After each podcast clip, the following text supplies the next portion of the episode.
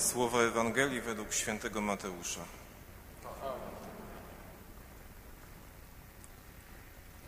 Piotr podszedł do Jezusa i zapytał: Panie, ile razy mam przebaczyć, jeśli mój brat zawini względem mnie? Czy aż siedem razy? Jezus mu odrzekł: Nie mówię ci, że aż siedem razy, lecz aż siedemdziesiąt siedem razy. Dlatego podobne jest Królestwo Niebieskie do króla, który chciał się rozliczyć ze swymi sługami. Gdy zaczął się rozliczać, przyprowadzono mu jednego, który był mu winien dziesięć tysięcy talentów. Ponieważ nie miał z czego ich oddać, Pan kazał sprzedać go razem z żoną, dziećmi i całym jego mieniem, aby dług w ten sposób odzyskać. Wtedy sługa padł mu do stóp i prosił go, Panie, okaż mi cierpliwość, a wszystko Ci oddam. Pan ulitował się nad owym sługą, uwolnił go i dług mu darował. Lecz gdy sługa ów wyszedł, spotkał jednego ze współsług, który mu był winien sto denarów. Chwycił go i zaczął dusić, mówiąc, oddaj coś winien. Jego współsługa padł przed nim i prosił go, okaż mi cierpliwość, a oddam tobie. On jednak nie chciał, lecz poszedł i wtrącił go do więzienia, dopóki nie odda długu. Współsłudzy jego, widząc, co się stało, bardzo się zasmucili. Poszli i opowiedzieli swemu panu wszystko, co zaszło. Wtedy pan jego, wezwawszy go, rzekł mu, sługo niegodziwy, darowałem ci cały ten dług, ponieważ mnie prosiłeś. Czyż więc i ty nie powinieneś był ulitować się nad swoim współsługą, jak ja ulitowałem się nad tobą? I uniósłszy się gniewem, Pan jego kazał wydać go katom, dopóki mu nie odda całego długu. Podobnie uczyni wam Ojciec mój niebieski, jeżeli każdy z was nie przebaczy z serca swemu bratu. Oto słowo Pańskie.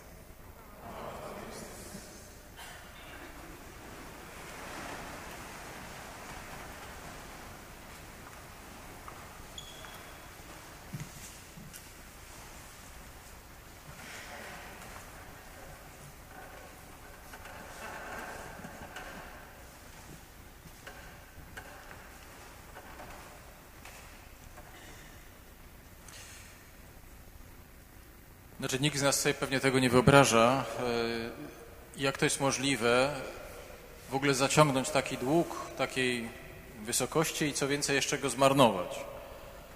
E, przeliczyłem to dzisiaj, że 10 tysięcy talentów e, według dzisiejszych porannych wskaźników NBP to jest 96 miliardów złotych.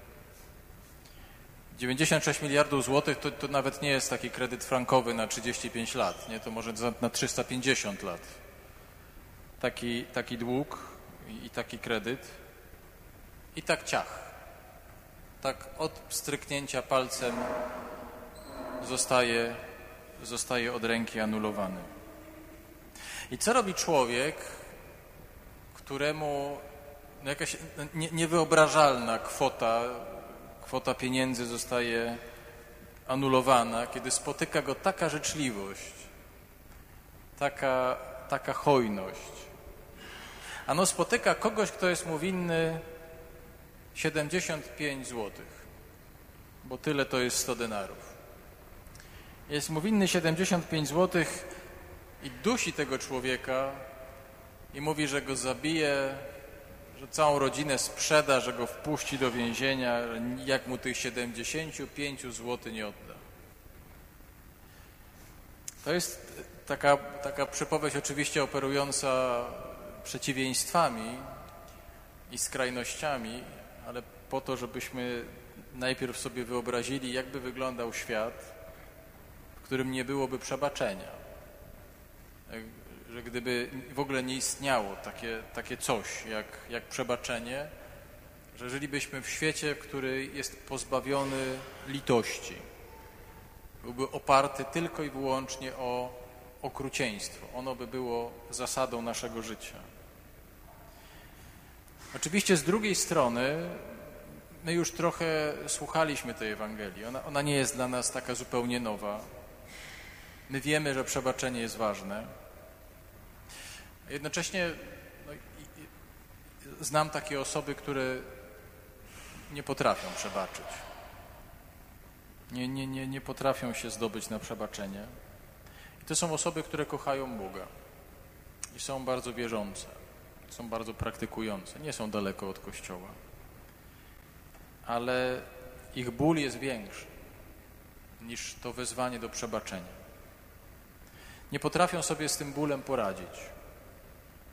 Tak jak czasem, czasem rozmawiam, to mówią, że jak sobie przypomną to, co ojciec zrobił matce i im, to, to, to nie potrafią. Już jakby nie mają w sobie tej złości, ale nie potrafią przebaczyć.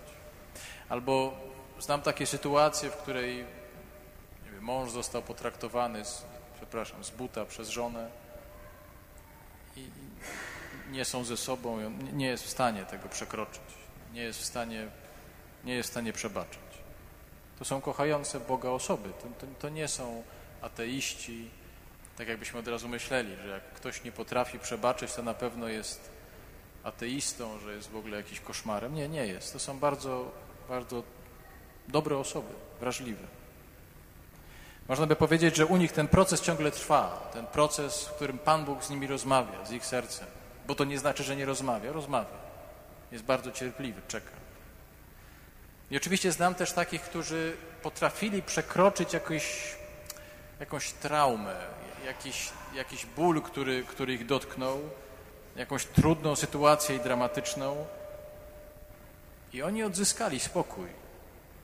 Oni jakąś poczuli wewnętrzną ulgę. Nawet nie tyle, że się z kimś pojednali, ale poczuli, że, że się uwolnili, że są bardziej dojrzali w swoim życiu, mimo tego wszystkiego, co, co przeżyli.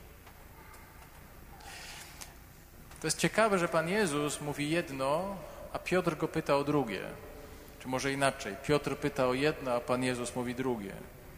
Bo Piotr by chciał wiedzieć, czy, to, czy jest takie przykazanie, czy, czy jest jakaś taka zasada, taka norma, takie prawo, czy taki przepis, który by powiedział coś o przebaczeniu. I że jakby ten przepis mieć i według niego postępować, to właśnie to będzie dobrze. A Pan Jezus mówi, przepis tak, ale chodzi o to, żeby jednak przebaczać z serca, a nie z przepisu. Bo to jest trochę tak, jakby przepis był, wiemy, że jest, tak, że trzeba i warto przebaczać, ale my doświadczamy, że to tak się nie dzieje. Tak nie, nie, to nie działa z takiego automatu. Nie, że spotka nas jakaś krzywda, czujemy ten ból, czujemy tą krzywdę i, i, i od razu w głowie, co uruchamia nam się takie myślenie, no to teraz muszę przebaczyć. Czujemy, że tak nie działa. Oczywiście możemy sobie mówić, że przebaczam, ale bardzo często to jest za szybko, że to w ogóle nie zatrzymało tego naszego czucia, odczuwania, przeżywania, że to też nie znaczy, żeśmy nagle zapomnieli, żeśmy się, i że nagle jak powiedzieliśmy, że przebaczamy, to ten ktoś, kto jest naszym krzywdzicielem, to nagle jest naszym przyjacielem. Tak, tak się nie da. Tak się nie da. Tak jakby Pan Jezus chciał też powiedzieć, że można czasem przebaczać ze, ze, ze strachu. Można czasem przebaczać dlatego, żeby się chcieć komuś przypodobać, żeby dobrze wyglądać.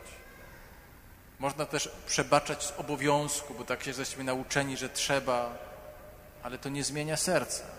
To, to, nie, to, nie, to nie wypływa z wewnątrz człowieka i co więcej, nie dotyka tego wnętrza człowieka. To jest takie, takie fasadowe. To wszystko jest prawdziwe, jakoś tam w sensie takim, że, że, że dobrze, w porządku, to się jedno z drugim wszystko składa i jakoś bez smaku jest. To jest trudne. To jest trudne i dla Piotra, i dla nas. Bo z jednej strony Pan Jezus też mówi w innym części Ewangelii, ja nie przyszedłem znieść przepisów. Przepisy są, ale przyszedłem je wypełnić. Myślę sobie, że ta przypowieść tak naprawdę to ona oczywiście opowiada o przebaczeniu, ale ona opowiada o naszym sercu. Najbardziej opowiada o naszym sercu. I że to serce to jest takie właśnie pełne skrajności, że w nas jest ten właśnie bohater, który jest proszący, wrażliwy, który no, no jest gotowy o wiele rzeczy prosić. I za chwilę jest zacięty, za chwilę jest taki złośliwy, taki, taki nie, nie, nie, nie, nic tam się w nim nie, nie jest w stanie w ogóle zatrzymać. Gniew go tak porywa na tego człowieka i po prostu koniec, nie? I to jest nasze serce, przynajmniej moje na pewno. Myślę, że każdego z nas. I to jest takie serce, które, które scalić może tylko Bóg. Scalić to znaczy, że w takim sercu tylko Bóg może zaprowadzić pojednanie między różnymi skrajnościami. Scalić to znaczy pokazać, że noszenie nieprzebaczenia, nieprzebaczenie na dłuższą metę bardzo wyczerpuje i nas wykańcza. I że scalić to nasze serce takie właśnie poszatkowane, to jest też pokazać, że no są takie bóle, które my będziemy nieśli całymi latami, a może całe życie. I oczywiście dokonamy jakiegoś aktu przebaczenia, ale jakoś te skutki i konsekwencje będą z nami. Takie jest życie. Ale na tej drodze, właśnie w taki sposób,